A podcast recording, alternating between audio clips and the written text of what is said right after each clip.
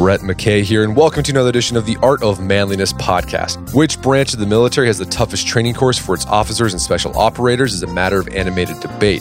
There's no question the Army's Ranger School is a viable candidate for carrying that designation. Over nine weeks and three grueling phases, soldiers undergo physical, mental, and emotional challenges that test their endurance, resilience, and leadership. My guest today went through Ranger School twice, first as an infantry officer in 2004, and then just last year as the first journalist to embed with the class all the way through the course. His name is Will Bardenwerper, and he wrote an article about his experience for Outside Magazine called Army Ranger School is a Laboratory of Human Endurance. Will and I began our conversation with why he wanted to observe Ranger School from a third party perspective after participating in it firsthand as a soldier. Will then explains the difference between earning your tab by graduating from Ranger School and being an official Army Ranger who belongs to the Ranger Regiment Special Operations Force. Will then gives us a big picture overview of the three phases of Ranger School Benning phase, mountain phase, and swamp phase. We then dive into what happens at each phase, taking side trips along the way, into the controversy of allowing women into the course, whether or not it's gotten easier since Will went through, and the importance of doing well in the combat patrol exercises and peer reviews in which the students participate. We end our conversation discussing the lessons in endurance that civilians can take away from those who graduate Ranger School and earn the tab. After the show's over, check out our show notes at aom.is slash Ranger School. Will joins me now via clearcast.io.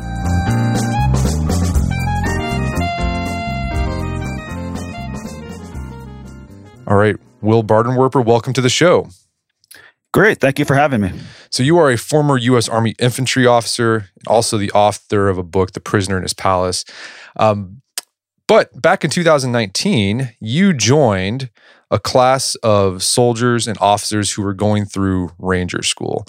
The thing is, though, you yourself, you graduated Ranger School back in 2004. Why do you think it was necessary to go back as a third party observer to write about what it was like to go through Ranger School when you already did it yourself?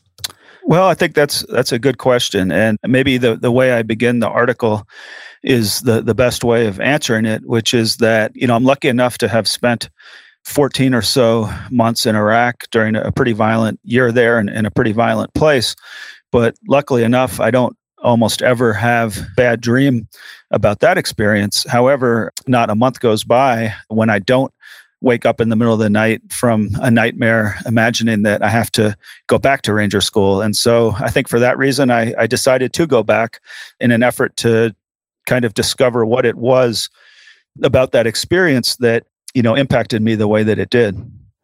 Well, so let's talk about the Rangers for those who aren't familiar with them, because I, I think, I don't know, I say in the past 20 years, like out of all the special operations groups in the military, the Navy SEALs have probably gotten the lion's share of attention in the popular press and the media. So a lot of people aren't familiar familiar with the Army Rangers. What sort of operations do the Rangers take part in? Like, what's their specialty? Um, I mean that yeah that that is I think a, a, valid point for whatever reason the SEALs have garnered you know a lion's share of, of the publicity, but I mean I think you know for for most folks not too familiar with the military, but maybe they have seen a few of those SEAL movies.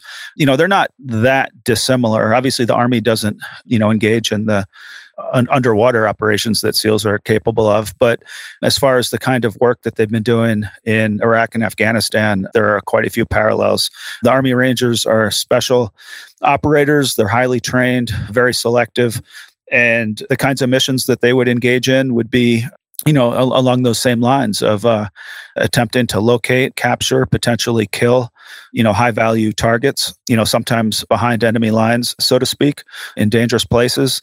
So you think about your traditional raid where you're trying to to to, to find an enemy target. Um, that would be the kind of mission that they would engage in. They're also very skilled at reconnaissance operations. I mean, if you think back, I think a lot of people are probably still familiar with the movie Black Hawk Down. That was a, a group of Army Rangers and Delta Force operators who were assigned to capture a Somali warlord. The mission kind of went south, and they had to to fight their way out of a pretty uh, tricky situation. But um, that's that's the sort of mission that that they would often be assigned. Well, another interesting thing about the Rangers, so you can earn your Ranger tab, but then you can also be part of the 75th Ranger Regiment. So, what's the difference between the two? Uh, yeah, it's a little tricky, I guess, you know, for those not in the Army and, and well versed in, in the, the nuance of these things. So the 75th Ranger Regiment is that special operations component of the Army. And the way it typically works on the enlisted soldier side would be that you you sign a contract to, to join that or to have the opportunity essentially to, to join the Ranger Regiment, assuming you pass all the prerequisites. And so a young soldier that, that signed that sort of a contract would go to basic training, he'd go to his infantry training, he'd be assigned to one of the Ranger Regiment battalions. And then pretty quickly, you know, within the first year or so, he would go to ranger school. And, and he would essentially have to pass ranger school in order to return to the ranger regiment and be assigned there on a more permanent basis. So for them it's almost like a you know an extended tryout in order to remain in the regiment. It gets a little more tricky on the officer side of the house because officers are generally not allowed to go straight from like West Point, for example, or, or ROTC or officer candidate school as I did and become an officer in the Ranger Regiment. They would need to go to a conventional combat arms unit first. And then if they were a high performer there, they would then have a chance to apply to uh, be selected to be an officer in the Ranger Regiment. And I guess just the final part to that answer would be for someone like me as a young infantry officer who was commissioned from uh, officer candidate school we are afforded the opportunity to go to ranger school receive that high quality training and then the theory basically goes that we can return to whichever uh, infantry unit that we are assigned and impart you know some of those skills and some of that knowledge to the young soldiers that we are responsible for leading. So that's kind of the reason why young officers would go to this school even if they were not immediately destined to go to the ranger regiment. So i mean why did you was that the reason why you went for, to ranger school and, and earned the tab so you could do that? Or was there something else going on there um, I mean, no, it's for an infantry officer, it's pretty much expected that, that you go and, and give it your best shot. Clearly, not everyone completes the course, but you're at least given the opportunity to attend and to try. So, yeah, I mean, it was it was an expectation, but I think for a lot of young officers, such as myself, it's also you know an opportunity to kind of prove ourselves. And I think that the you know one of, of the underlying principles is that if you can you know withstand the physical and the psychological stresses and challenges of ranger school you're going to be better equipped when you get to your first assignment because you'll have at least a, a degree of confidence that comes with knowing that you've you know at a minimum you can go a, an extended amount of time without a lot of food without a lot of sleep and be assigned to lead guys uh, who are equally stressed and fatigued. And so i think you know in addition to the whatever tactical skills you are are expected to learn there's a degree of, of confidence that comes with that that ideally you emerge from the course having gotten and that will serve you well as you move forward in the army correct me if i'm wrong is it all isn't ranger school also open to people in other branches of the military Yes, there there are a handful. Uh, you'll see a few Marines, a few Air Force folks. It, it, typically, they will draw from those organizations, you know, more more specialized units as well. There's not a lot of them, but but there will be there will be some, and there actually are, are some foreign students as well on occasion. So this article you wrote for Outside Magazine, you talked about how Ranger Schools is this sort of laboratory. And you were talking about that, this laboratory of human endurance. And I think one of the interesting things that was useful were you going back and and and walking through the class with with this with these guys who are going through is that you're able to like talk to them and get their experience. Like I mean, something that's different to hear like write about your own experience, but then actually like hear from someone else and their perspective so let's talk about Ranger School and this experience you had. First, start off big picture. How long is Ranger School, and what are the phases? Like a big overview, and then we'll dig into the details with each phase here in a bit. Sure. So it, it, it's essentially nine weeks, you know, 62 or 63 days, and it takes place in three three week phases, as you called it. It begins at Fort Benning, Georgia, at a place called Camp Darby. And as the battalion commander there explained to the students, and as it became, you know, clear to me um, as I observed, really the, on, the the only individual, you know, physical assessments that, that that take place are on those first three or four days when you're when they go through a sort of a battery of, of physical fitness tests that are basically designed to determine, you know, if you're, uh, you know, in shape to to complete the rest of the course. And so those are pass fail. Uh, if you pass, you move on. If you fail, you basically get sent home. and then so that's that's that's the better part of the first week and that's followed then by two weeks of simulated combat patrols and, and those basically take the the same general form throughout the rest of the course in the ensuing two phases as well and i can i can you know maybe we can come back to to what that's all about because that's really at the heart of what the course is all about but uh, after that three weeks you get if you're you know successful you move on to what they call mountain phase which takes place in north georgia right along the tennessee valley divide at the very southern tip of the appalachian trail you have three weeks there. And if you're successful there, you move down to Florida for the final phase, which is called Florida phase or swamp phase. It takes place on the Florida panhandle at a place called Eglin Air Force Base. The, the Ranger School has like a little outpost on, on this larger Air Force base.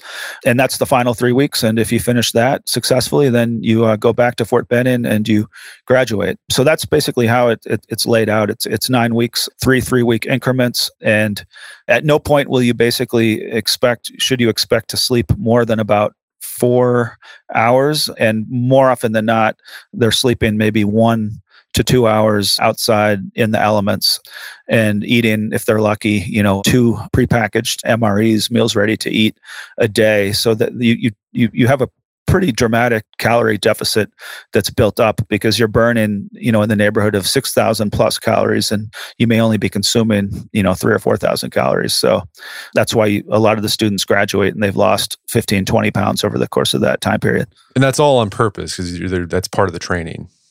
Yeah, yeah. I mean, uh, lack of sleep and lack of food makes everything more difficult. Um, and again, you know, I think the idea is you're preparing these soldiers for combat, and you want to kind of simulate some of the stresses that you may encounter overseas as best you can in a situation where they're not in any actual, you know, danger of someone trying to to kill them. So you can try to identify other stressors that can make their leadership, you know, uh, evaluations more challenging. So that that's how the school generally works. And, and if you like later on in the in the conversation, I can get into a little more about the the patrols and, and what the students are kind of uh, evaluated on.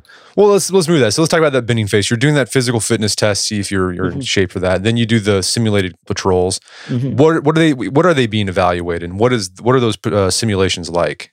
Sure. So the physical fitness tests, you know, on the surface are actually not, you know, I think most fit you know i go to a crossfit gym for example and you know i think most of the the folks that come to my gym you know on a good day would be able to do 49 push-ups 59 sit-ups run two miles and whatever it is you know under uh, i can't remember the exact amount of time. There actually it's a five mile run in under 40 minutes. And then there's some other tests a land navigation test and a combat water survival test. But you know on their own you know they're, they're probably not you know very intimidating to, to a, a, a young fit athlete. But what makes them more difficult is the fact that you're doing those you know essentially in the middle of the night. You're getting getting woken up at three in the morning. It's pitch dark. It might be raining. It might be cold. It might be muddy. You haven't eaten. And you know that you know that you, the, the future of your army career to some extent is going to be impacted by your performance so there's a lot of professional stress so something you know it's a lot different to do 49 push-ups in the comfort of your gym on a good night's sleep after a nice meal than it is at three in the morning in a driving rainstorm, you know, having not eaten and not slept, and in conjunction with all these other tests that are being administered. So, assuming you can get through that portion of the, the first week, then you transition into those patrols. And, and that's really at the heart of what Ranger School is all about. And how that works is each day you wake up, you know, let's say again, you know, three in the morning or so, and you're broken into to let's say maybe a 30 man platoon and then four squads within that. And the ranger instructors will then identify a group of three, four leaders for that day's operation. That might be a raid, it might be an ambush, it might be a reconnaissance. And they then will be evaluated over the course of the next, you know, 20 or so hours on their ability to accomplish the mission. And as as a student, you need to successfully accomplish one leadership role during each phase to move on to the next phase. And you might get two to three opportunities in the event that you fail in your first attempt.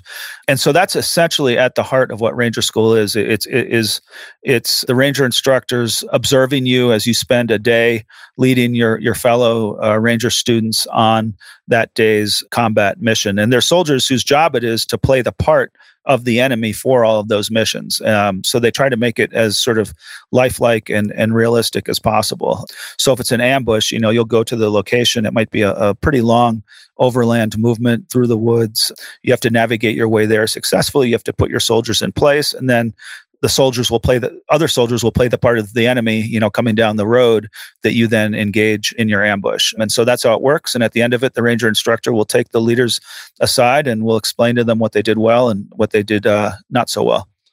And that's the thing the big takeaway i took from this that you often think of these these special operations schools as very about the individual your ability to endure individually. And yeah there is that but like really the the most the essential part of those things is like can you lead and work as a team like that mm-hmm. seems like the thing that's the most important part of this or what, what the what the instructors are trying to get through their heads mm-hmm. no that's absolutely right um, and that is something that i think became more clear to me watching it than was maybe clear to me when i was a, a student going through it 15 years ago when i think i kind of viewed it more as kind of like a an individual tryout to evaluate you know just how tough you were as an individual and what you could endure clearly that's important but what's more important is your ability to contribute uh, to the group. And the students who uh, i i you know kind of started to observe as being among the more successful ones were the ones who were always externally focused on picking up their teammates. You know even when they were not in a leadership position they did it all the time. And so you know what what really contributed to their success was their ability to figure out what am I good at? You know, maybe I'm just a real big, strong guy and I can carry more equipment than other people when we're, you know, on these endless, you know, marches up and down the mountains. Maybe uh, as the case was the case with with one or two of the the younger uh, female officers who weren't as physically imposing, but they were really good at delivering operations orders, which is something that's very important for young officers to be able to do. And so maybe there was a young soldier going to the Ranger Regiment who didn't have a lot of experience with that. And so they could help him out with that. So it was critical to kind of uh, identify what is it that I'm good at? How am I uniquely qualified to help this group? And then do it. And, and what I really found to be interesting was the fact that not only did that help the group and not only did it help those soldiers when it came time for there to be these peer evaluations which we can discuss later but it helped the soldiers themselves because it took them out of their own minds. If you're actively engaged helping other people you're less likely to just sort of recede into your own discomfort and misery and kind of the dark places that you can go if you allow your mind to go there. We're going to take a quick break for a word from our sponsors and now back to the show. Well, so you mentioned something. Women now can go to ranger school. That always always hasn't been the case. When were women allowed? And was there was there any controversy about that allowing females to take part in ranger school? Yes, and I wish I could give you a, good date, but I would say it's somewhere in the neighborhood of, of twenty, maybe sixteen ish. I might be off a year or two in, in either direction, but around that time period, I think to date there have been somewhere in the neighborhood of forty that have graduated. So I mean, it's still a very small percentage. For example, in the you know in the platoon I was covering of 30 people, I think there were two. You know, so it's not it's certainly a small number, but there are some now who are, are going through. And one of the ones who graduated with the course I covered was among the the higher performers. She did she did exceptionally well. And yes, there was controversy, as there has been with the decision to kind of allow women to to join combat arms units to begin with. And I think that was, you know, for a number of reasons, some valid, probably some less valid. But the fact is that from what I observed, you know, they were treated pretty much the same as as uh, everyone else by the instructors and by their their peers. Now it so happened that the women I was following were among the the higher achievers. Had they been struggling, you know, I don't know if that would have changed sort of the, the chemistry among the platoon. But in the situation I found myself watching, it actually went, I think, surprisingly smoothly, given just the the realities of of what life in the, the field is like and the complications that you know could have arose had had things not been managed as well as they were. You mentioned you know, there's some of like the valid and invalid. What were some of the valid and invalid you know reasons you think people there was a controversy? Um, I mean, I think there's always the concern, you know, over standards and you know will standards you know especially some of the physical standards be reduced in order to you know make it more likely that women can pass i think in i think ultimately there, there were very few things that I noticed really that were any different from when I was there. There was one change, but I think this predated the admission of women, but it, it I think made the school maybe slightly less physically demanding um, cumulatively. And that was, we did a uh, 16 or 17 mile road march carrying all our equipment, you know, so 80 plus pounds at the end of that first week. Whereas now they do a 12 mile march with less weight. And so I and a lot of other students, you know, after just one week already had feet that were completely torn to pieces. And so we were essentially limping around on those combat patrols trying to do the best we could but in a lot of physical pain which of course makes everything else harder. I think these students you know got out of that first week maybe in slightly better physical condition just because of the that that march had changed. But aside from that you know I, I certainly when i did the article i didn't want to be one of these guys who who said, you know, oh, you know, I went through it when it was hard and, and now it's gotten easier because I think pretty much since the first class. Every ensuing class has said that about the next class, um, and and that's not really the case. I mean, you still don't eat, you still don't sleep. There's still a lot of stress. You're still out in the cold and the rain and the mud. You know, those things haven't changed. Even if there's a few things here and there that that have maybe made it you know ever so slightly more manageable. All right, so you do Benning phase. You start those combat uh, patrols, there's battle patrols. After that, you go to mountain phase, and you're still more patrols. But what what's going on there? How does how do they how do the instructors you know ramp up the stress to make it harder there? Yeah, well, so to, just to get to mountain phase, you need to have earned, you know, what they call a go. So you need to have successfully passed one of those patrols. Not everyone does. I think 50% of the incoming class doesn't even make it through that first, you know, three or four day uh, test of physical fitness. And so there's a smaller group of people, you know, moving forward at that point. But yeah, assuming you, you pass your patrol, you get through the fitness prerequisites, you move on to the mountains. I mean, what really changes there isn't so much additional stresses the instructors give you it's the mountains and the terrain and you go from kind of walking across you know relatively flat fort benning even though there's some you know kind of dense vegetation and and swampy elements to it. it for the most part it's it's relatively flat you get to mountains and all of a sudden you know a five kilometer patrol looks a lot different when when four of those kilometers are straight uphill carrying 100 pounds on your back. And so that's one element that makes it tougher. I think most people agree that the mountains are in many ways the toughest phase, uh, primarily for that reason, just because you're carrying so much weight over such long distances, over such challenging terrain. And then the the weather, of course, you know, up in North Georgia can be uh, can be rough. You know, the, the winter weather in particular, uh, there can be snow and cold. Uh, I went through with this class, you know, it was already March, I believe, into April, but there were still nights where it was freezing at night. And, you know, they're just sleeping out there. You know, they're not in a, in a tent or in any kind of shelter. I mean, they're just on the ground. And so that makes it, of course, pretty, pretty difficult as well. And, and they're not always walking on nice paths. You know, it's not like a, a nice trail. Some kind, time, times they're just breaking brush, going downhill at night with no visibility over steep terrain, not on a trail. So people are falling down left and right. It, it can be a, it can be a, a, real mess. Well, speaking of the weather, when you were the crew you were with, like some two soldiers got hit by lightning up on the mountain. Yeah, yeah, it was more than two actually. It was it was I think four, four or five, including an instructor, got hit. I actually wasn't on that particular patrol, but I, I, spoke to the people who were, and yeah, I mean they were. I think it was they were very fortunate to escape uh, serious injury and and that's not entirely uncommon. I had spoken to some other folks who had been through different classes that also had either had near misses or, or been hit by lightning.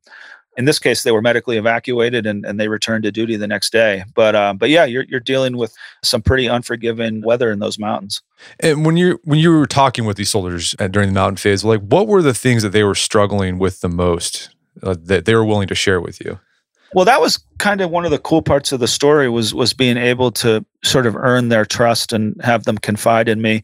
I mean, that was what I spent the first three weeks doing was trying to establish a rapport with with a handful of soldiers, so I could kind of tell this story through their eyes and through their experiences, and um, and they maybe shared with me things that they wouldn't be too you know as enthused to tell their friends. Um, and so yeah i think i think one element of it is just this the uncertainty of you know what am i going to finish or not or or get recycled which is kind of this other thing that can happen. If you if you don't earn your go on a patrol you don't necessarily get dropped from the course. You may be given the opportunity to pick back up with the next class but that means you have to wait four more weeks until they come through. And so that's four more weeks away from your family and your loved ones and your friends and and just you know the comforts of of society So it was just this uncertainty. You know, when am I going to see my girlfriend again, or, or, or my wife, or or my buddies? You know, am I going to get graduate in time for the you know, you name it, the Super Bowl or the World Series or whatever, you know, event is on the horizon that people are looking forward to. And just the sense of, you know, we're, we're, we're, we're, uh, kind of occupying this weird limbo and we're, we're, we're disconnected from everything that, that we enjoy in life. And, you know, when, when is it going to end? That, that was kind of the source of, of, of some of their anxiety. So you mentioned earlier, after each phase, so like the Benning phase, the mountain phase, after all these patrols, that they're the soldiers are getting evaluated by the instructors, but also by their peers. And that's kind of a weird situation because a bad evaluation by one of your peers could like end your ranger school experience. Like you you could recycle, or maybe you're just done. So with that in mind, was like there any pressure like not to give bad reports? They didn't want to ruin some guy's chance at the tab.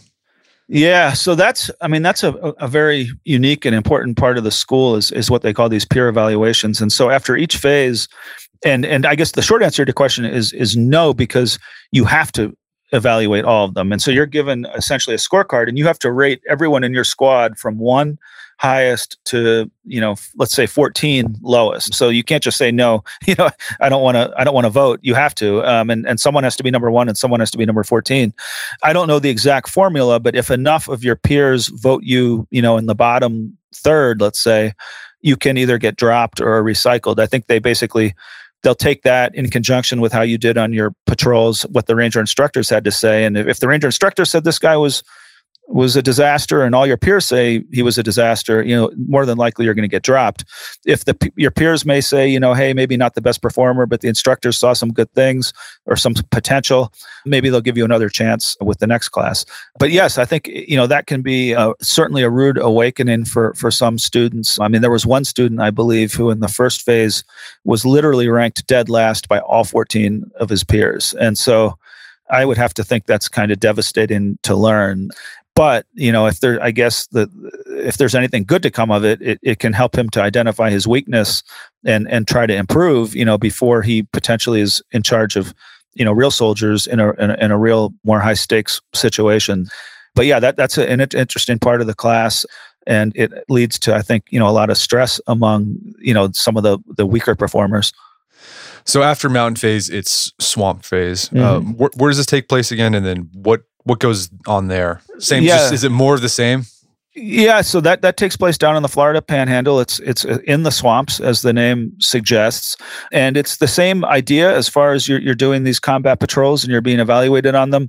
I guess one of the changes there is that you know some of them are waterborne on Zodiac boats, uh, I should have said that during all these phases, you're doing some airborne operations. So you're you're actually jumping out of uh, airplanes, and then there's some air assault movements. So they're, they're doing uh, operations on uh, Black Hawk helicopters, and then in Florida, you would do yeah some airborne, some air assault, and some uh, some waterborne combined with just you know slogging through the swamps through you know up water that can be up to your your neck. You know, obviously surrounded by snakes and whatever else are are in the swamps.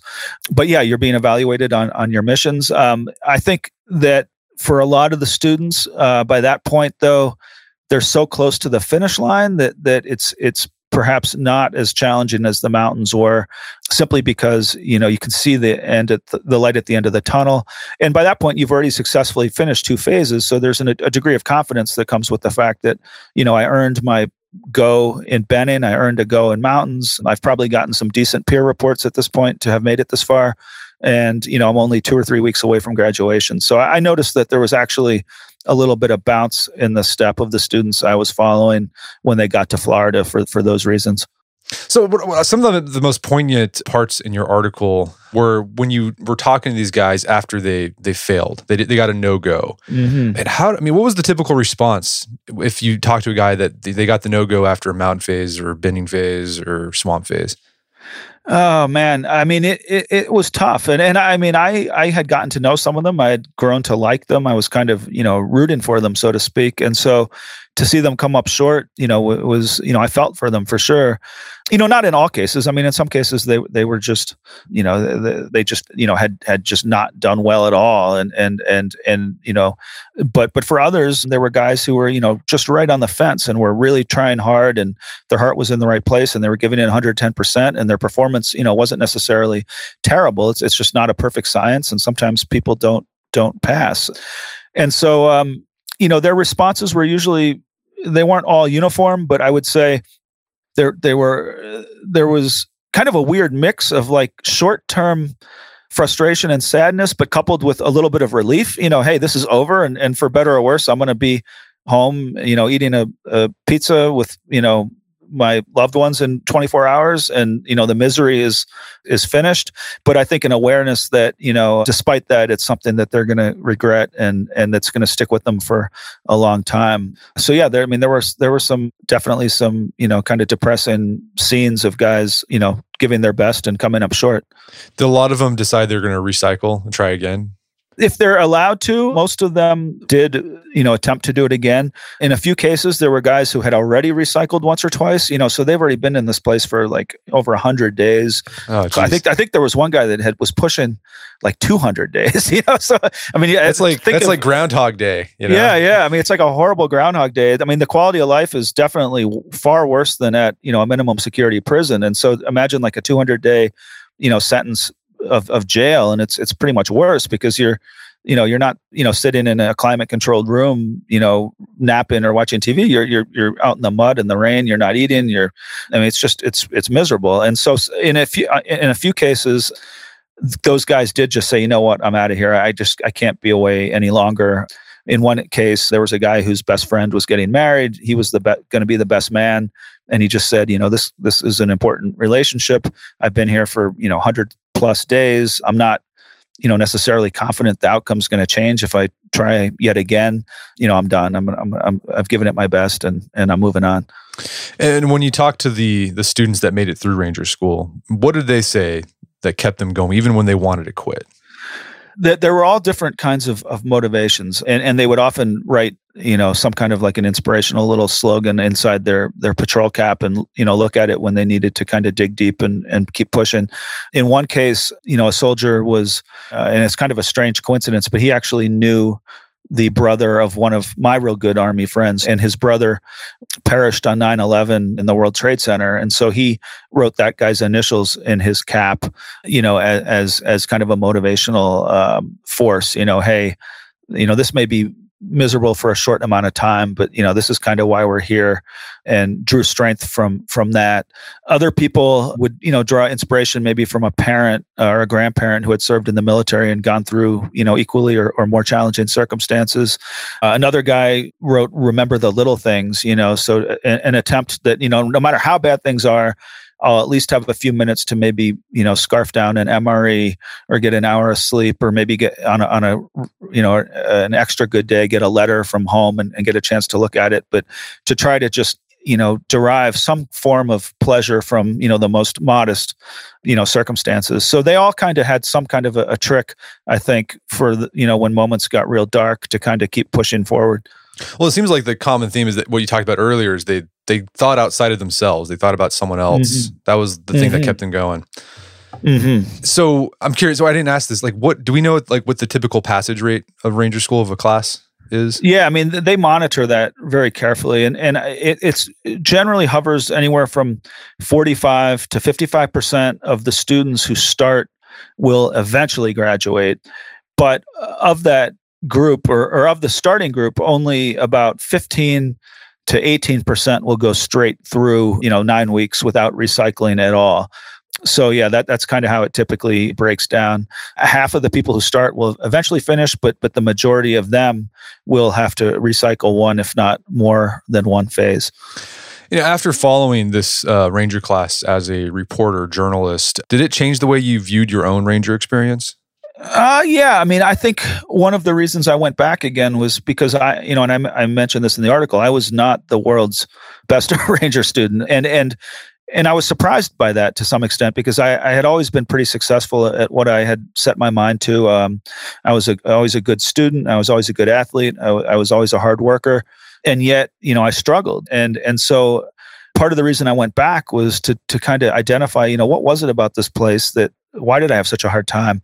And so, yeah, watching these students, on the one hand, part of it was humbling because I would see some of the high performers, you know, I don't want to say they made it look easy, but there were a few students who really did, you know, not appear to struggle very much. They were in the minority, but they were there. There was one young special forces soldier, for example, you know, who just really didn't look much different on graduation day than he did on day one, you know, and, and he had, and I was just like, how in the world is this guy capable of getting through this, you know, without, you know, really even breaking a sweat, you know? Um, but at the same time, it was, you know, I saw plenty of other people who, were probably more similar to myself, you know, who who really did have to dig deep and and who you know, for whom it didn't come easy, but but at the end of the day, they they graduated and they could hold their heads high.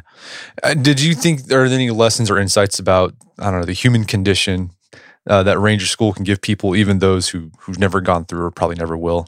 Yeah, I mean, I think I think that lesson of of remember the the little things is, is an important one that that can be applied, you know, to anyone's life. Um, I you know I find myself certainly not every day thinking about this but i mean there are times when when things get tough and you can get stressed out and then if you step back and you say wait a second you know is it really that bad you know at the end of the day i, I hopefully you know well i have a roof over my head. You know if it's raining out i'm dry.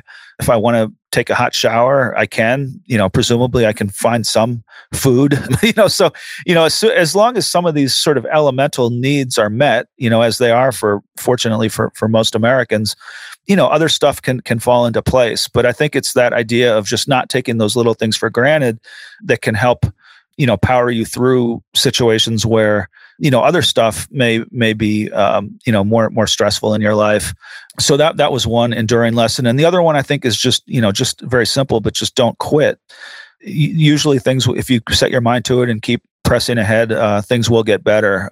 One of the, the chaplain in the uh, mountains would tell the students, you know, because everyone I think wants to quit at, at one point or another.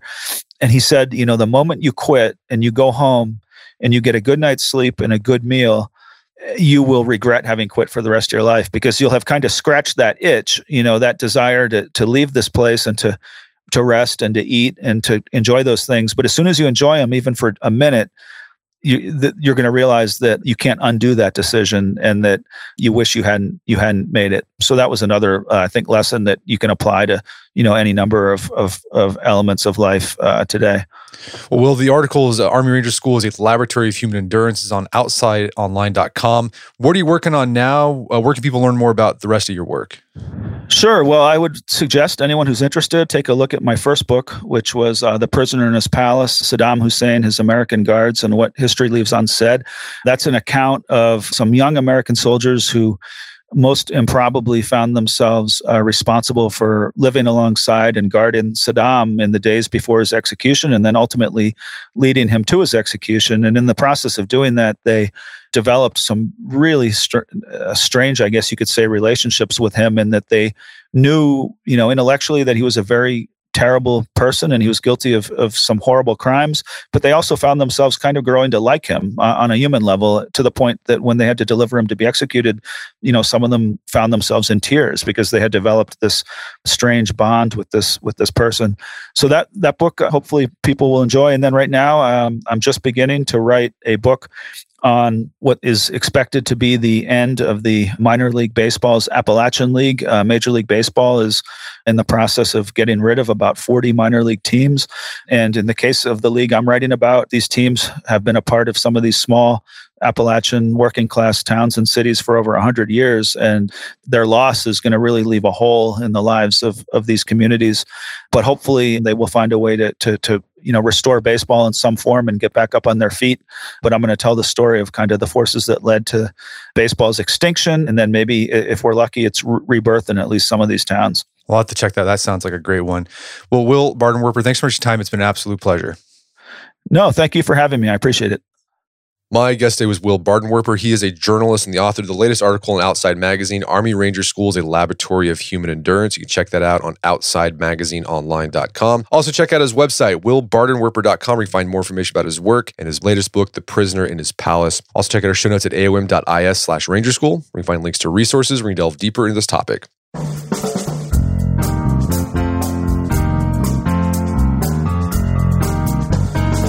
Well, that wraps up another edition of the AOM podcast. Check out our website at artofmanliness.com where you can find our podcast archives as well as thousands of articles we've written over the years about pretty much anything you can think of. And if you'd like to enjoy ad-free episodes of the AOM podcast, you can do so on Stitcher Premium. Head over to stitcherpremium.com, sign up, use code manliness at checkout for a free month trial. Once you're signed up, download the Stitcher app on Android or iOS, and you can start enjoying the AOM podcast ad-free. And if you haven't done so already, I'd appreciate if you take one minute to give us a review on Apple Podcasts or Stitcher. Helps out a lot. And if you've done that already, thank you. Please consider sharing the show with a friend or family member who you think would get something out of it. As always, thank you for the continued support. Until next time, this is Brett McKay, reminding you not to listen to the AOM podcast, but put what you've heard into action.